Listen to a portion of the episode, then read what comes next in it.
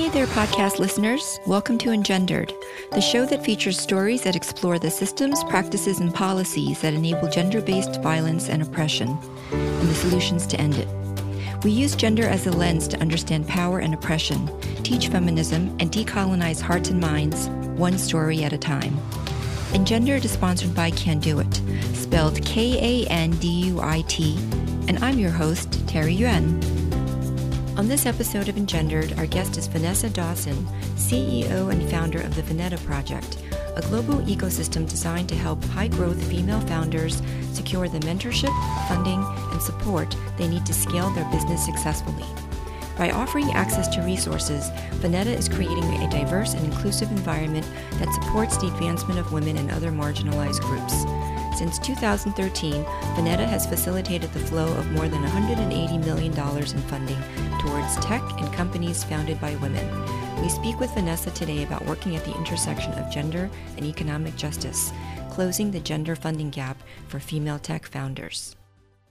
Welcome, Vanessa. Thank you. Thank you for having me. I want to set the stage for our listeners regarding the ecosystem of tech female founders.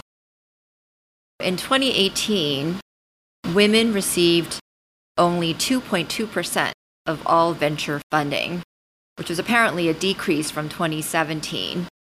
And startups founded by, by women, and even though startups founded by women are 20% more likely to generate revenue, VCs make a 3.5% higher ROI on female founders than male founders, and yet 80% of investors say that multicultural and women business owners get the right amount or more amount of capital than they deserve. What do you think is the story behind this gap in perception and reality? Yeah, definitely.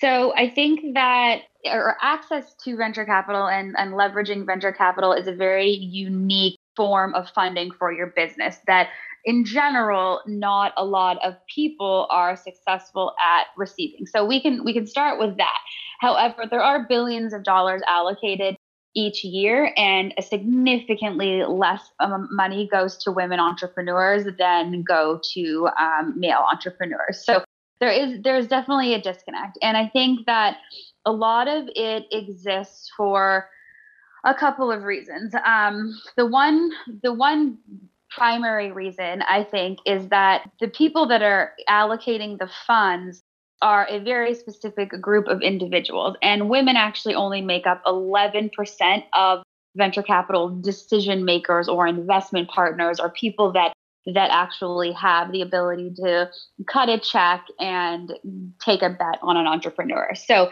if we start with that, I think that is really where a lot of the issues arise is that the people giving there, there's not diversity within the people that are allocating the funds. And so venture capital is a very high risk eh, also investment kind of asset class. And a lot of the early stage investments are based on the person and the team and the relationship that uh, a partner or investor has with that founder or that entrepreneur. And i think that in general, it's if if the if the capital is controlled by a lot of white men that have very specific networks and um, get various deal flow from their friends and their network, then it's kind of always perpetuating this endless cycle of the money going to the same types of people because it is such a network driven personal relationships kind of network effect uh, method of capital allocation. So i think that is the core that's one of the core issues is we need more women allocating money into funds and allocating money into female entrepreneurs or into entrepreneurs in general then I think on the on the other side, I think there's just a lot of biases that exist in society that have been really hard for women to get over in terms of their their, their ability to perform as leaders, which is kind of which is kind of shocking because you know the data doesn't actually show the same result as our unconscious biases do as a society. So I think we have a lot of work to do in just identifying and showcasing that there are certain ways that we treat women entrepreneurs different than their kind of male counterparts. And we have to be aware of those internal biases that exist within all of us uh, in order for us to give women the equal opportunity for access to capital and these resources. When one refers to unconscious bias, I tend to think of it as something that's very instinctive that we don't have control over. And yet, the statistics that I cited clearly indicate that women run businesses perform better. So it's not really unconscious, it seems to be conscious bias that we're talking about. Would you say that's the case? I'd say that both exist, but I definitely believe that there, in terms of funding, I think there is specifically a lot of unconscious bias that does exist. And when when asked, you know, people won't say, "Oh yeah, I don't I don't want to fund women entrepreneurs. Like that is that's generally not the response.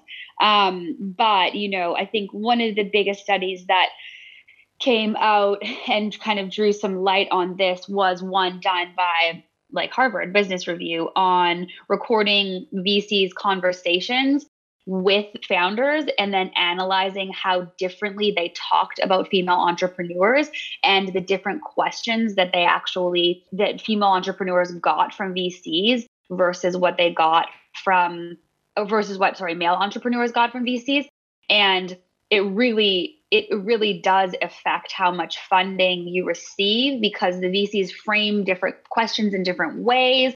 They approach problems and like challenge women in different ways. They promote the male kind of markets and opportunity and traction where they always ask preventative type of questions of the women. So the women are always having to kind of like catch up or prove themselves. So I think that I think there is a lot of unconscious bias that does exist. And I but yes, of course the the the conscious bias that exists is is blatantly out there as well. I mean, I've had women experience venture capitalists that just blatantly ask these women, you know, you're you're going to have children in a couple of years. How is that going to impact your ability to run a company? I mean, men have children as well. So how is that going to impact their like they never get those questions. So there there is I think there's a level of both that needs to be addressed, but I think that I think of late calling out the or recognizing the unconscious bias is just as important as recognizing the conscious bias. Right, and nobody, uh, I don't believe anybody asked Marissa Mayer that question, even though she had a child while she was helming Yahoo, right? exactly. Can you talk a little bit more about that Harvard Business Review study? I remember reading it, and correct me if I'm wrong, the ways that the VCs asked female founders questions were more about the market, the market opportunities, and whether or not they had a strong enough de- defense against competition. Whereas it seemed like the questions addressed to the male founders were about whether they sized the market properly and appropriately and you know how they differentiated the product. Does that sound right, or were there other nuances that I'm missing? Yeah. So the basic premise of the Harvard Business Review study was that VCs frame questions in two different ways when speaking to men and when speaking to women. And so when speaking to women, they frame it in a promotional way, which really focuses on potential gains. And then when speaking to, or sorry, when speaking to men, they focus on promotion, which focuses on potential gains. And when speaking to women, they ask these preventative questions, which focus on potential losses, not gains. So, for example, if they're asking you a question about market size, they may ask a guy, do you think you're on target or do you, do you think your target market is a growing one? So they can answer, you know, yes, of course to that. Versus with a woman, they might ask, like, how is this going to be defensible business when uh, so many other people can come in and take this market share from you because it's such a large market. So women are always having to kind of like defend, and men are always given the opportunity to promote. So it's almost like the model of sort of having a deficit mindset with women, like there's something missing and she's, or there's something that she's not doing enough of. Whereas with men, that whatever he's doing is is you know the abundance approach is is going to be good enough and is going to be able to grow the business. Exactly. Yeah yeah. That's that's definitely how to put it is this deficit mindset. And i always think of i've this visual of two people in a race and there's all of these barriers and obstacles uh, in front of women that uh, but they're competing for the same end goal but women are just constantly uh, there's just constantly more more in front of them that they have to overcome. And so that's kind of the visual that i always think about in relation to that.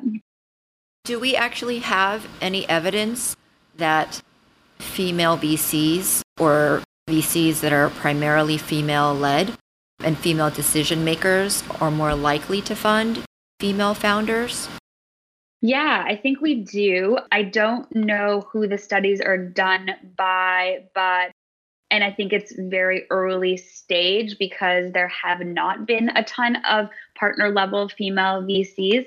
Um, I think it's more case study kind of, but but yeah, there definitely is a tendency when there are more women on a partnership team of a fund or women more women in the investment decision making roles they tend to a just see more female founded deal flow so they'll have more of it in the door to review and then yes b that will convert into a more diverse portfolio from a gender perspective.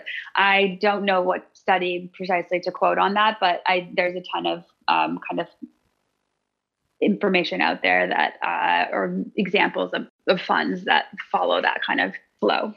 At what point in your professional history did you become aware of the necessity to address the gender funding gap, or did gender in general become prominent in your narrative, whether it's the gender wage gap, gender wealth gap, gender funding gap? Yeah, yeah, I think it really became prominent when I moved to New York City and was working in private equity. I think that it was just such a blatant example of ridiculously wealthy men behaving badly. And it was just fascinating to see uh, the control that money get, the power and control that money gave them, and then what they did with that. It, it, was just, it was really interesting and it made me become so passionate about understanding the the power of money and how women need to start to leverage that for their own success, for their own careers, for their own power and influence to hopefully do more with it in a positive way.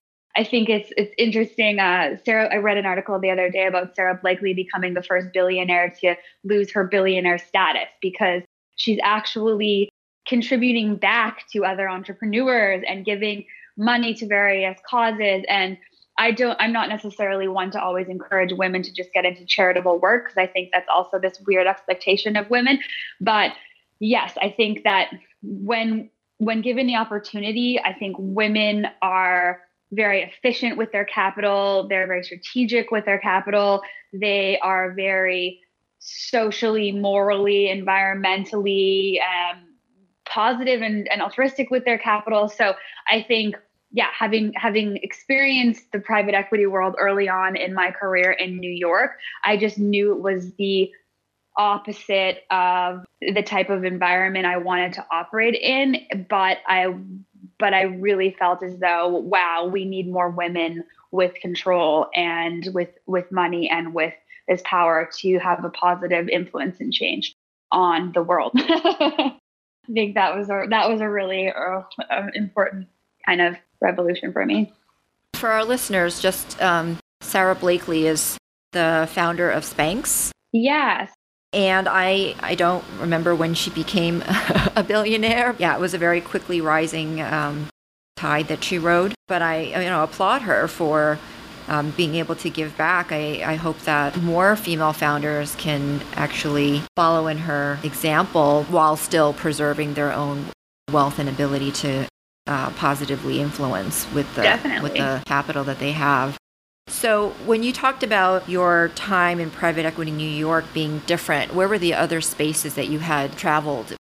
Um, I moved to New York right right after university, so it was I came, grew up in Vancouver, went to school uh, outside of Toronto, and I started kind of my early career in financial services in Vancouver, and then moved to New York fairly early on in my career. So I guess there, I, I'm not comparing this with, you know, a, a life of career and living and working in different cities, but it was definitely a interesting kind of space to be to be operating in and thrown into when I first kind of arrived in New York City. But I guess I don't really have many other sectors or verticals to compare it with as I was a young in my career, early 20s, 22. No, no, I was going to say it actually could be attributable to the fact that you, your experience was mainly in Canada, and Canadians are in many ways more advanced than we are, I think, with regard to issues of equity and access at least from the very, very little experience that I have and the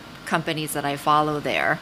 I have to say, I was I was at a entrepreneurial feminist forum conference in Toronto at the end of last year and I had never been in a professional setting in Canada before and the what was surprising to me I guess this was because of a recent law that was passed at the beginning of the conference we gave thanks to the land and acknowledgement. And and so I thought I, the Americans who sat around me were looking at each other like, how many years is it going to take before this happens in the U.S.? I love that. Yeah, no, that that could be the case. Although, you know, the, the population of Canada fits inside California, so it's hard to extrapolate some of that. But yeah, I mean that that could be the the case for sure. I think that I, I, do think that there is a shift though in the last five to 10 years where in terms of gender equality, where we're kind of in this new wave of understanding the barriers that women now face after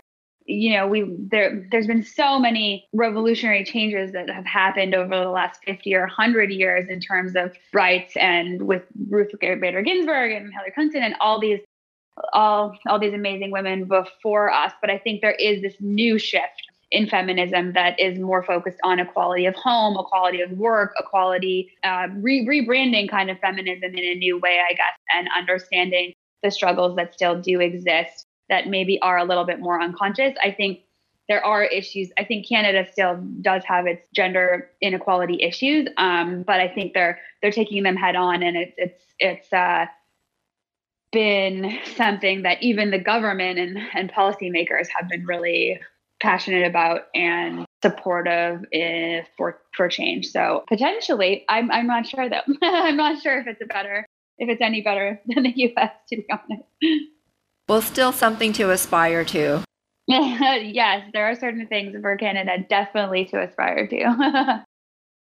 so let's talk about Vinetta. Can you talk about your business model and how you leverage the four pillars of capital to help female tech founders? Yeah, definitely. So the goal of Vinetta Project is to build one of the largest ecosystems and deal flow pipelines of female founded uh, technology companies. And then really source those companies, vet those companies, understand their needs and their struggles and where we can be supportive and then give them access to the various forms of capital that are necessary for entrepreneurial growth. So we kind of frame capital into four different buckets, not just financial capital, but there is intellectual capital. So, how are you surrounding yourself with the right um, kind of educational resources? Are you learning? Are you getting access to those right the right tools you need in that in, in those terms? Um, we also focus on social capital. So, network access is so pivotal as an entrepreneur and particularly as a venture backed entrepreneur. Do you have the right network access? Can we strategically work with you on getting in front of the right individuals? Then we also focus really on personal capital, which is one of my favorite pillars because entrepreneurship is such a difficult journey and it is there are there are a lot of ups and downs. And so how can we support uh, entrepreneurs as leaders of their own companies as you know independent operators? They're working through a lot of kind of individual needs that they need to stay mindful of. So making sure that they are supported emotionally in in that regard as well. And then lastly financial capital. How can we equip you with the right tools and resources from an investment perspective analyzing what capital may be appropriate for or what financial capital may be appropriate for you and making sure that you're really buttoned up in terms of metrics and your cap table and all other things that are essential for venture funding and for high growth companies. Vinetta focuses on tech female founders. Why did you choose tech versus the larger framework of, let's say, social impact that might be within philanthropy or somewhere along the social impact continuum, nonprofit, yeah. etc.?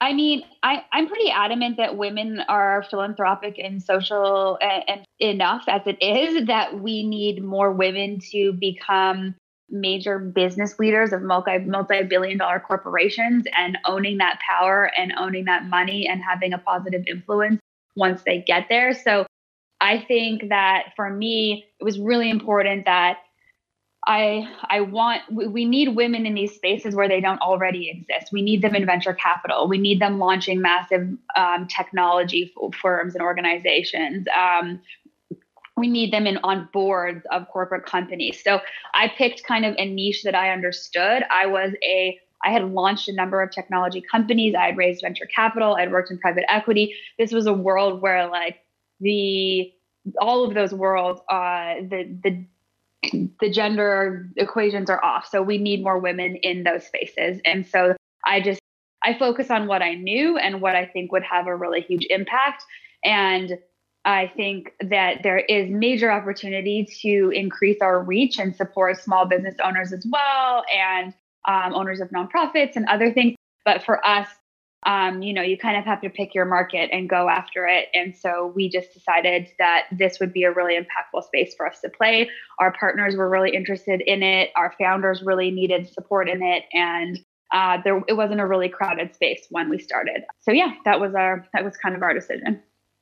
Okay, and then just to clarify, could you just define how you, you how you define tech for yeah. anyone who's listening, so they know whether or not yeah. to reach out? No, yeah, fairly it's fairly so tech is defined in a fairly broad way. We are not specifically software focused. So if you are developing a consumer company or a product or even a service for that matter that lives online, but there, we're, we're open to all of those. However, the, the big differentiator being that we're really interested in how you are leveraging technology as a competitive advantage. So if you have IP or trademark or a new manufacturing process or you are disrupting a supply chain or packaging. I think that it's really just important to us that you are using new technology, creating new technology, and trying to try, trying to kind of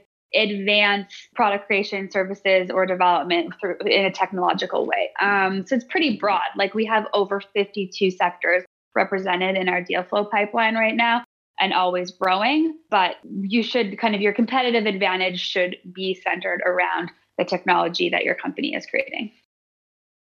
And when you talk about the four pillars, it seems to me that if you have a female founder of a tech company, they have obviously some level of personal, intellectual, and social capital already. Are, are those things that they really need versus just the funding? Yeah, no, they, they're definitely things they need. I think the the uprise of acceleration and incubation programs has been huge of late because entrepreneurship uh, with these new technology companies is fairly replicable. There, there's a, there's certain things that you can do in a really streamlined way to just like quickly get your company off the ground, to quickly get your I don't know customer service uh, team up and running on a very on a certain platform to get your legal and incorporation documents underway. There there's there's a lot of things that can be learned where as an early stage entrepreneur if you have access to the right um, networks if you have access to the right resources and tools you're just going to get there faster. You're going to be able to execute faster because hundreds of people have done it before you so no no need to reinvent the wheel. Let's help you get access to those things and Vinetta's programming includes tools, pitch panel, such as workshops. Then you have events like fireside yeah, chats. Vinetta has and three. Yeah, we have three different types of programs. So we run a pitch and panel series that's really focused on social capital, so access to networks, um, exposure for your company, also access to investors, preparing your pitch, understanding your value proposition, identifying your traction, your metrics. Um, we run a workshop series on various different things based on what our partners um, can provide in different cities and what our founders are looking for. We run a founders and funders dinner series, which again is, is very tailored on network and investor access. And then we also co launched corporate problem hacking programs with various uh, innovation arms of different corporate divisions. And so those allow us to go deep in certain sectors and, and produce three month mentorship programs where our founders can work through certain business issues with um, corporate experts. So, say you want to be expanding your supply or changing your co packer and expanding your distribution to Asia, we can partner you with someone who can help you walk through that issue who has maybe done that for over 30 years at procter & gamble for instance. So it really helps you again expedite kind of your path to growth and get the get access to resources you need. So all combined all of those events and programs target different capital pillars and allow our entrepreneurs to get access to various things that they need as they as they scale and grow and how are you measuring success across these four programming opportunities? So we measure the increase of our deal flow pipeline. So are we always seeing new entrepreneurs? Are we measure the capital raised by entrepreneurs who have been involved in programming? So is that number increasing? Are we helping to get more women access to capital? We measure seed to Series A conversion. So are these companies um, that are venture backable growing to the next level? Are they getting that next round of financing?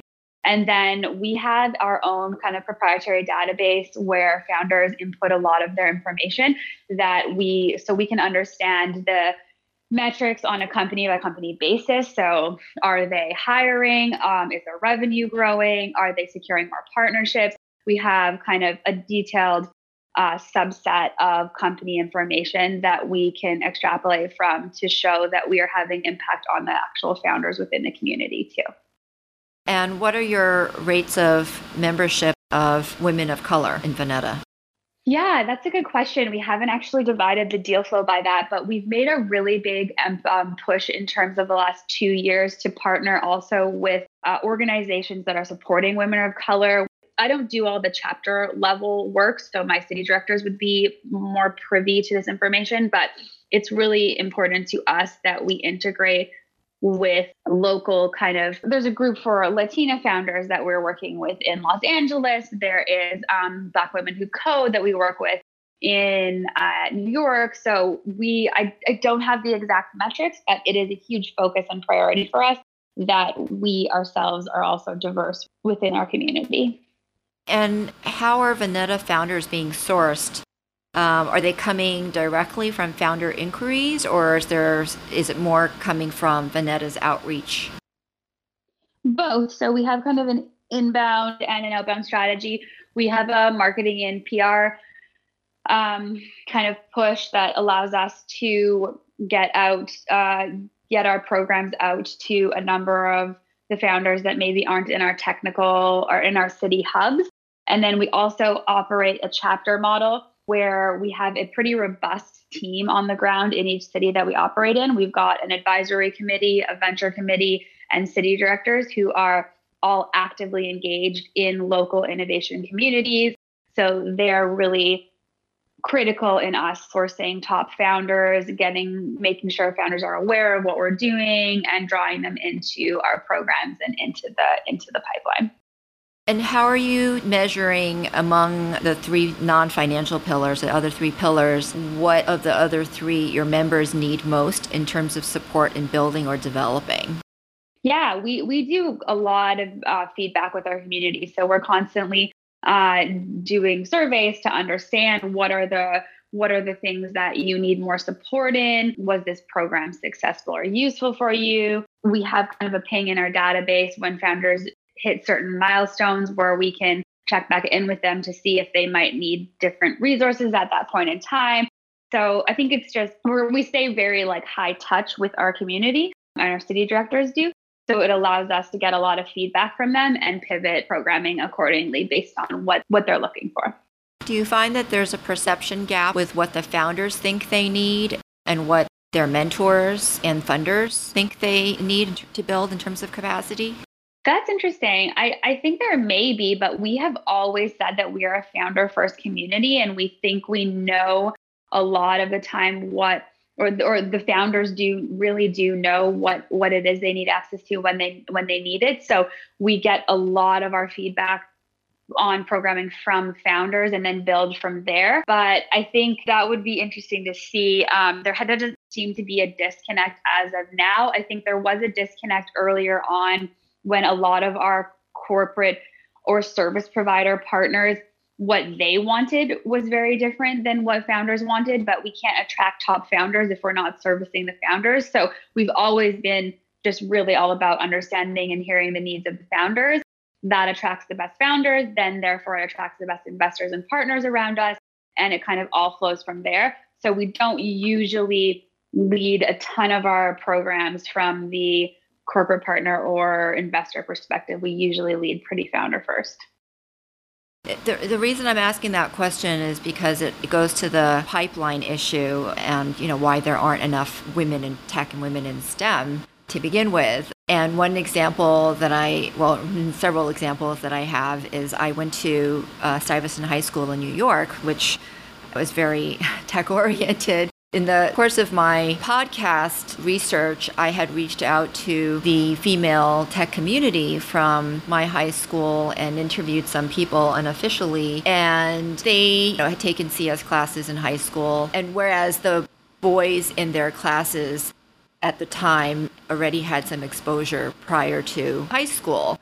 And so it created a confidence gap that persisted to the extent that they didn't even want to do CS when they got to college, even though it was interesting to them. And one person in particular that I spoke with, only after years of, I think she was in her mid 20s when I met with her, years of sort of self self analysis realized, hey, you know, I'm interested in this and I want to do this, and I'm not going to let what my perception of myself relative to these very haughty and confident guys from my high school change what I want to do for a living. So she actually went into the Grace Hopper program. Nice. But this was in her late 20s. Um, so she lost, in theory, you know, almost a decade of work that she could have been building in tech. And this is Stuyvesant, so you can imagine, you know, elsewhere what other kinds of social capital, intellectual capital barriers other women have that even this one woman was not alone in her self-perception. Yeah, no, definitely. Yeah, I think confidence is a really big thing that that we think about and work on in terms of pitching your story, pitching yourself, pitching your company. That's all. It's all very. That's all very critical in the entrepreneurial journey too, and something maybe that women struggle with more for sure. So, is there a plan in the future to address the pipeline, increase women in STEM either at the secondary level or post secondary level? No, that is not a plan of ours. Um, I think that from a pipeline perspective, ours ours is, looks really good. Actually, I think that we just need to help the current women in the pipeline, not about increasing it. So for at the stage that we're at, but I definitely know that there are some amazing programs like Girls Who Code and other organizations that do work at that lower level. We will work with uh, kind of entrepreneurial groups within colleges and universities. There's definitely some younger women that attend our events and get inspired by that. But I think for us to be effective, we we need to take a kind of niche approach, or not even niche, but I, I don't I don't know that it would be beneficial for us to expand into every category um, of the pipeline possible. So I think we're we're going to stay pretty focused on where we're at. What about the regulatory environment? Do you see any regulatory or policy changes that might benefit female founders?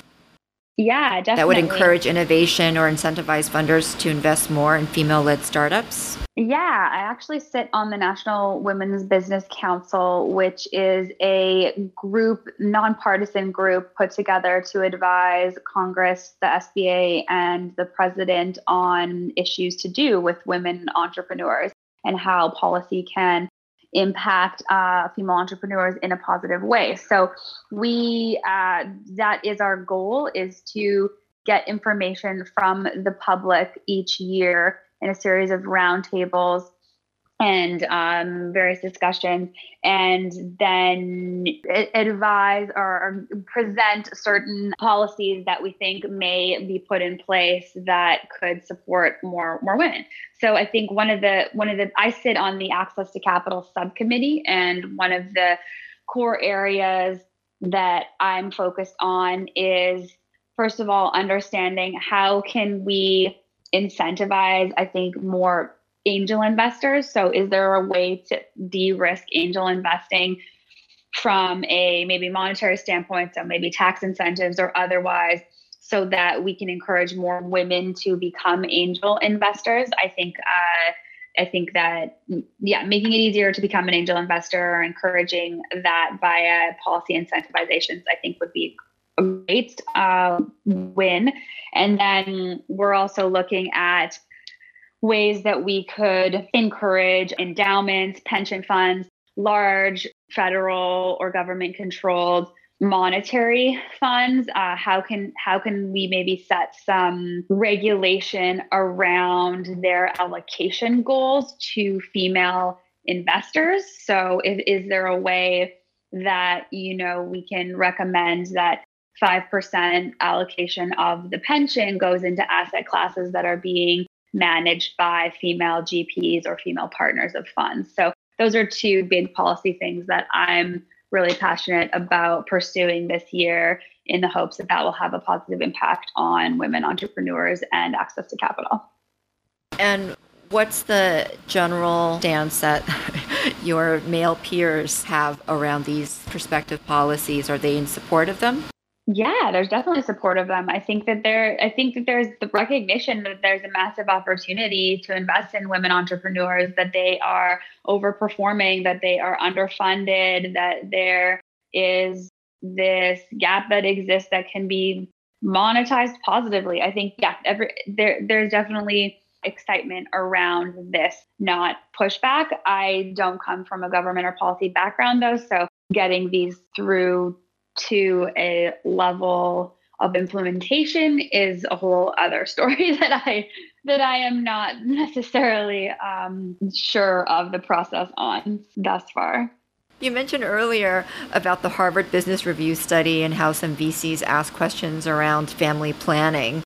What are your thoughts around Vinetta's role in facilitating and or supporting some large-scale changes with regard to issues of affordable health care, medical coverage, things that actually do inform choices that your tech female founders might might have to consider. Yeah, gosh, I mean, I would love that. I think a really great way to implement something like that at the entrepreneurial level is start thinking about the way you're structuring your own company. So if we can get some of these women that are building multi-million, multi-billion dollar companies to put some policies in place within their organization. So on the private side, not even the the public or government side, how can we put certain requirements in place uh, or policies in place at within the the workplace where women can really be leaders in that and and implementing those. I, I mean, I think that would be the best way to to tackle something like this. So we haven't thought deeply about that, but I know a few companies that are being yeah are, are have the foresight to kind of start thinking through various policies that are that are going to be more adaptive to a culture that supports women uh, employees and building a better culture for women in the workforce for sure. So i think there's huge potential to do that as more female entrepreneurs become successful and are are building these huge huge corporations. Hopefully that can that can be something that we can advise and strategize on with them and, and roll out. I think that's an amazing opportunity. So you mentioned the word earlier, feminism. That's not obviously explicitly written anywhere on your website or in any of the messaging that you have. But obviously, your firm is all about promoting gender justice and economic justice. I'm wondering what role feminist values play in Vinetta's mission and vision because just having more women doesn't necessarily equate to feminist values of equality and justice and sustainability necessarily. Yeah, I mean, I guess I'd ask you, how do you define feminist values? equality, justice, and sustainability, and and how it's manifest and the process of getting there also could be feminist or not. Um, so if it's collaborative, if it's inclusive, if it's non-binary in its approach, it's not about a zero if it's not zero sum game in its thinking, if it's about not deficit thinking but abundance thinking in its approach, I think all of these are feminist values. A lot of the female, both funded companies in the private sector, not necessarily tech, but just female companies that I've been following, they're very pro women and pro equity in terms of access to women in these spaces, but they're not communicating anything beyond that. Um, and so I was at an event recently, I won't mention the name of the company, and it, it, it's a, how do I say this without um, yeah, so it was it's a targeted towards women uh, members. This company, and it, there was no diversity. And the few women of color that were there, I gravitated towards, and we were remarking on it, and just how tone deaf the community manager was, and not being specific about and intentional about addressing that. So the question is Is there an intention to be feminist in your approach to finding companies that support equality and justice and other feminist values? Or is it just about equity in access to funding and gender equity in this space? Our focus is on supporting female entrepreneurs who I think, and I think by nature, female entrepreneurs lead with equality, justice, and sustainability. So, a byproduct of us supporting female led businesses is abundance thinking, not deficit thinking, triple bottom line, equality, all of the things that come with uh, with feminism, I think, is a default of us supporting female-led businesses, and we see that in a lot of the companies in the deal flow. So we see women that really lead differently, and I think that in us doing that, that is going to have a huge impact on what on on what I'm passionate about, which is the gender equality and and kind of closing this gender funding gap. Um, and then with that, hopefully businesses and companies and corporations will be created with more equality, justice, and sustainability within them. I don't know that we need to call ourselves or call ourselves out on that on the in the marketing and branding. I think it's kind of inherent in the types of pe- women that we're supporting that will turn up in the companies that they're creating. By the way, I didn't mean to imply that it should be explicit in your marketing, although that certainly is an option. But I find that when these values aren't deliberately and intentionally communicated to all the stakeholders, it's very easy to move away from them and not have some metric for gauging whether or not your your mission and values are uh, basically if there's mission creep or or some other criteria that is going to take precedence over these.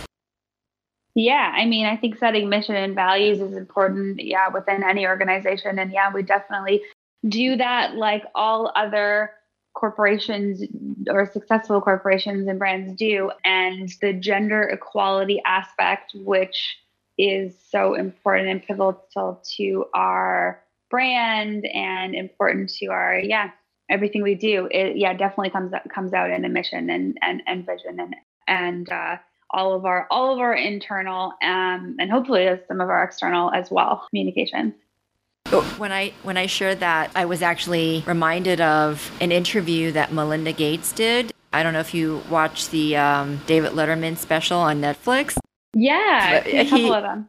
yeah, so he he had an interview with Melinda Gates, who recently published a book called The Moment of Lift, um, which is all about empowering women and how that changes the world. And I was surprised to hear, I you know, I don't really follow her um, interviews, and then after that episode aired, I, I looked up her history of talking about gender equity, and she said in that interview that she never really thought of herself or had to think of herself or call herself a feminist until you know at some point there was early on in the um, Gates Foundation she was giving a speech and one of the organizers of the event asked her directly about it and made her think about it. And it was just from a basically a place of privilege that she didn't have to really think about it until all the work that they had been doing with the Gates Foundation and now how important it is to actually be deliberate about communicating that. And so I was really surprised. And she actually recently, meaning like two or three years ago, I think, published a piece even about how she's raising her son to be feminist, which was impressive. Love it. So, this brings us to the close of our conversation, which at the end I always ask a series of questions to every guest. I've adapted it from inside the actor's studio, and I want to pose first question to you.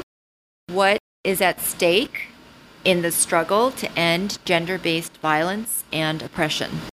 Yeah, I mean, I think that for for us it's all about creating women with their own power, control, and confidence to kind of manage their own destinies. So I think it's really, yeah, it's really important. We're, we're taking this angle of supporting women entrepreneurs because it's kind of hopefully allows um, creation of independence and, and um, a move toward more power and, and control in a positive way for women. So I think in terms of what is at stake, I hope we're I hope we're moving in a more positive direction, and I hope Vinetta is contributing to to women's individual power.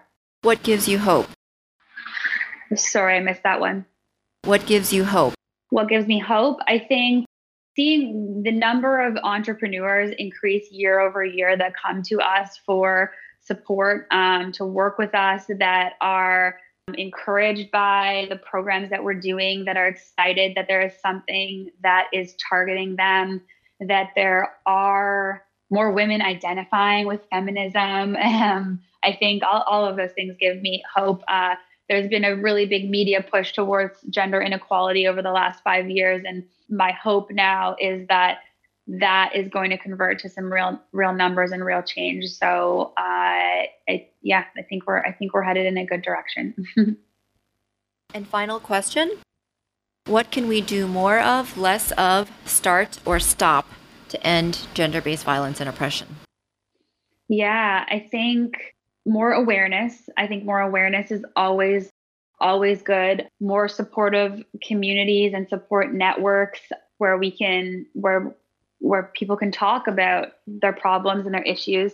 Having a group for us, having a group of entrepreneurs that you can go and relate to has been a really powerful thing. How can we create more communities and more open forums for discussion around gender violence? I think is really important as well. And yeah, I, I think I think those are two things that I, I think we would we would want more of. Well, thank you so much, Vanessa, for joining us on our show today. Thank you so much for having me. I think it's a really important platform, so I'm glad to be glad to be here. Thanks for listening to this episode of Engendered. The show is sponsored by Kanduit Q&A, a peer-based knowledge platform that connects social service providers in advice, community, and learning. You can join Kanduit Q&A for free at qna.kanduit.com. I'd love to get your feedback and hear any questions or suggestions you may have for the show. Please email us at engenderedpodcast at gmail.com with your questions.